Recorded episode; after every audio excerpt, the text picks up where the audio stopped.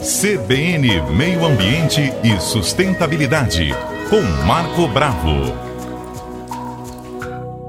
Muito bem, nosso primeiro CBN Meio Ambiente e Sustentabilidade de 2024. Marco Bravo conosco aqui no estúdio. Bom dia, Marco. Feliz ano novo. É, bom dia, Patrícia. Bom dia, ouvintes da Rádio CBN. Um feliz ano novo para todos. E hoje o nosso assunto uh, é manguezal. Os manguezais e a importância desse bioma para a nossa vida como um todo, né? Verdade, Patrícia. O manguezal é importantíssimo, né? É o grande berçário do mar. Você sabia? Não sabia. Estava ouvindo você falar que é a mãe né, do é mar, digamos assim. Tudo começa ali. Muito importante, muito importante. Assim como os corais, o manguezal ele é fundamental para a vida marinha. Porque os peixes, moluscos, crustáceos e outras espécies, outros filos, vêm ter seus filhotes no manguezal. Olha que lindo. Que legal. Então, a grande maternidade. E você sabe que o bebê, ele tem a pele muito sensível. Uhum. Os bebês marinhos também. Uhum. Então, aqui no manguezal, eles vão acostumando com a diferença de salinidade. Olha. Salinidade alta, maré alta. Salinidade baixa, maré baixa. Aí a epiderme vai se acostumando com a diferença de salinidade, então eles vão se adaptando. E outra coisa interessante, é uma grande escola também do mar. Uhum. Que ali os peixes é, os filhotinhos, alevinos, os pequenos moluscos aprendem a fugir dos predadores, Olha. esconder né? Na, naquela estrutura do caule da, do manguezal, da risófora, é, esconder em alguma concha. Então eles vão aprendendo a conviver nessa relação presa-predador, que é uma relação intensa, é o tempo todo. Eu falo sempre, quando a tartaruga chega à fase adulta, tem que ganhar uma medalha honra ao mérito.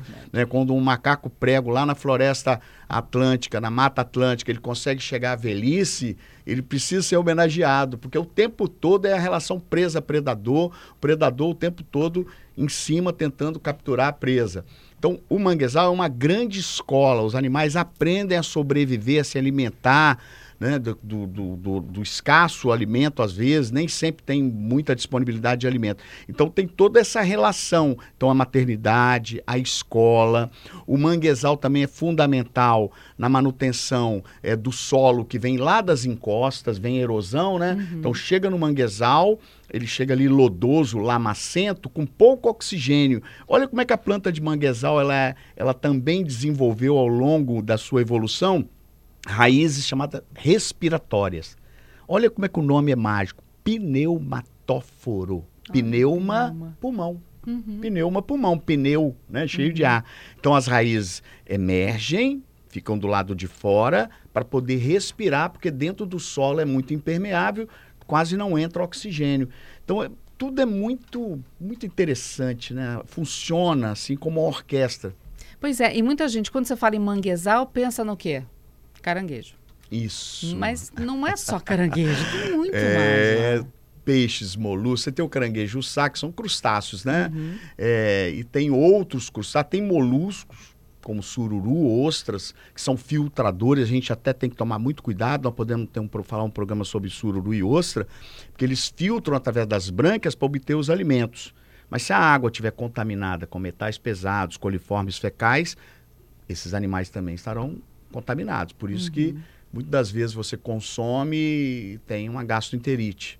Então tem que ter muito cuidado, saber aonde, é, qual é o produto, qual é a procedência. Hoje nós temos fazendas marinhas que cultivam ostras e sururu de ótima uhum. qualidade. É feito análise da água. Essa fazenda ela pode ser deslocada de um ponto para o outro. Teve um vazamento de esgoto, você recolhe a fazenda e leva para outro lugar. Que esteja mais limpo. É, mais limpo. Outra coisa também, você falou dos vitoriosos do mangue, né? É, é, porque, além dessa questão da erosão que desce, deixa a terra lodosa e que a, a, a, árvore, a, a vegetação precisa se, uhum. é, ser esperta né, para respirar do lado de fora da água, Isso. vamos dizer assim. Tem uma outra competição dos predadores, né? Que estão sempre Isso. atrás das espécies. Tem uma outra competição muito injusta aí, que é o lixo, né? É o homem, né? é lixo, é esgoto, é, também é a, essa questão das construções, a construção irregular é, foi desmatando a região do manguezal. São Pedro é um grande exemplo, ali era tudo manguezal.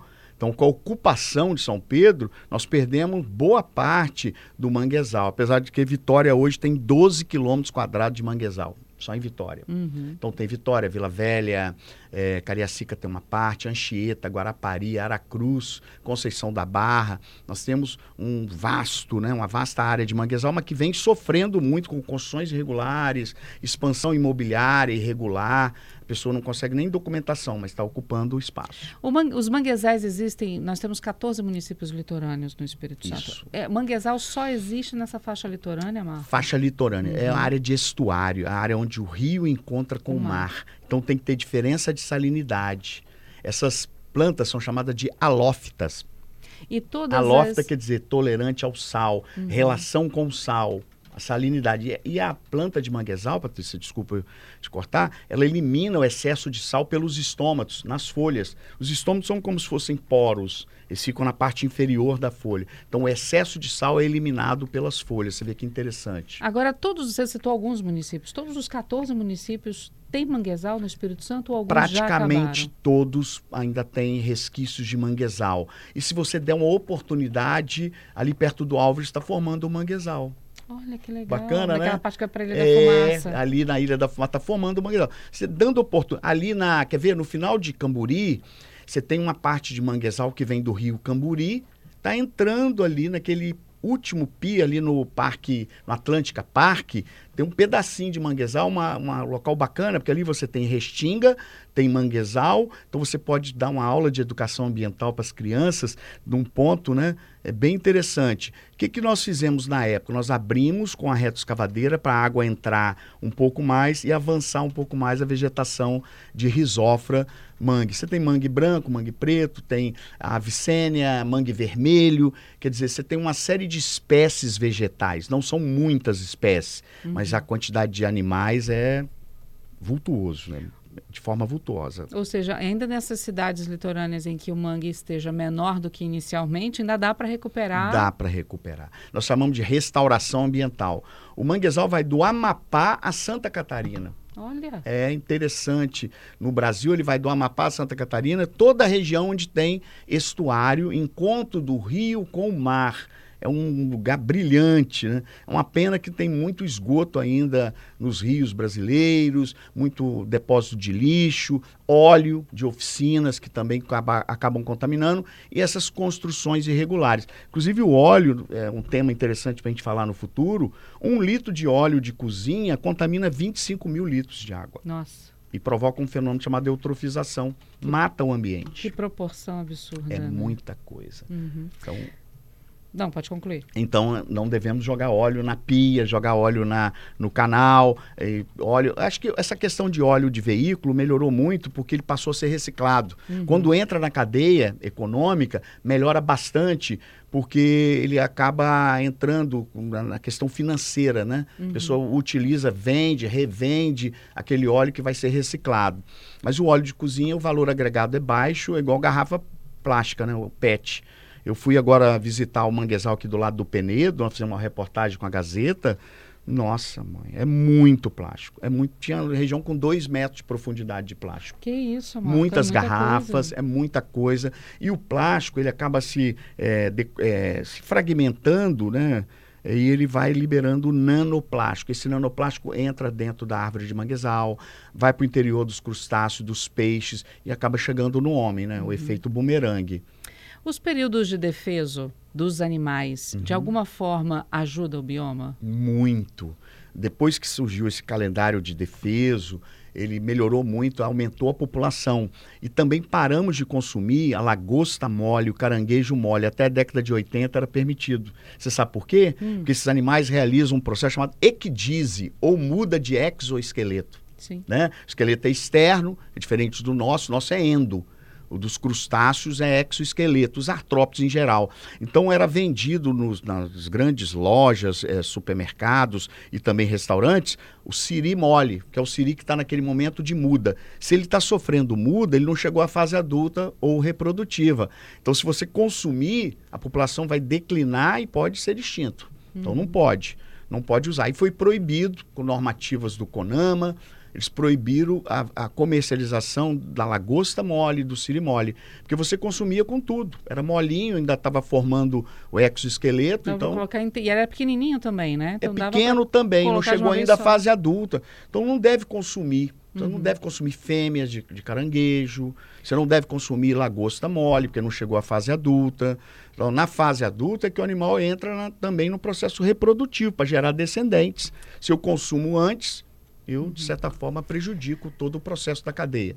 Saímos todo finalzinho de ano, a gente tem defesa do caranguejo, né? É, tem Termina def... dia é, no, novembro e dezembro, novembro basicamente, dezembro, dois meses. Mas no é. início do ano tem mais defesa também, tem. né? E no contínuo do ano tem defesa do sururu, do caranguejo, da, peixes, dos né? peixes, da, do camarão também. Eu acho que é uma forma inteligente você entender que naquele período reprodutivo você vai consumir por quê? É você pode estar tá consumindo fêmeas, você pode estar tá consumindo animais que estão ameaçados de extinção, até para o próprio pescador. Ele tem que ser o primeiro a divulgar. Porque é importante, o catador de caranguejo, ele tem que ser o primeiro a defender, a proteger, porque ele depende financeiramente. Então o manguezal também tem essa questão econômica, cultural. Uhum. Nós não temos aí a Semana Santa com torta capixaba, muqueca capixaba, a muquequinha de siri, que é uma delícia, de caranguejo. Quer dizer, é, é importante conservar para não acabar, para você manter um estoque de crustáceos, moluscos, peixes e outros. É, a gente segura a fome um pouquinho, a vontade um pouquinho de comer caranguejo para poder comer depois com isso. fartura, né? Tem outro, agora no início do ano tem mais defeso também, né? Tem mais defeso. Esse Sai é... uma planilha, uma tabela, uhum. nós vamos colocar no site da Rádio CBN. Essa tabela a prefeitura ela divulga no decorrer do ano e a gente coloca na, na no nosso site da Rádio CBN. A Adalberto já está anotando lá, estou é. observando daqui. Uhum. É importante porque já tem o calendário do ano inteiro. É, no final do ano é sempre para troca de, de exoesqueleto, exoesqueleto. E no início do ano são fases aí é, de quatro, tem andada sete, e a reprodução, né? E, e, é só lua cheia também, né? É lua o caranguejo cheia. gosta de namorar na lua é, cheia. É, lua cheia é, realmente é, é fantástico, né? Até o caranguejo sabe que é bom. É isso aí. Bom, semana que vem, então, vamos continuar nessa linha de biomas também? Isso. Os nossos ouvintes? E todos eu tenho assim, é, todos ligados ao mar. Nós estamos na fase do mar agora. Nós Verão. Vamos, para Restinga, uhum. depois nós vamos para praia, nós vamos mostrar a importância do turismo, do ecoturismo e também os problemas que a gente pode evitar através da educação ambiental. E mais informações, né, podem acessar lá meu Instagram, que é @marcobravobio complementares à nossa aqui, né, que é muito importante. Eu acho que a gente vai complementando essas informações, aprofundando as informações, tá? E por mais, um grande abraço a todos os ouvintes da Rádio Olha, CBN. Patrick está aqui dizendo, Marco Bravo é fera, explicações claras. é o Patrick Giaquinto? Patrick Giaquinto é um grande amigo e ouvinte da Rádio CBN. Hoje nós estamos até mandando um abraço para você, Patrick. Hum, tá certo. Marco Bravo, obrigada. Até semana que vem. Um grande abraço a todos os ouvintes da Rádio CBN e um ano novo maravilhoso, com muita saúde, paz, perseverança, resiliência, que é o forte do brasileiro, e preservação ambiental.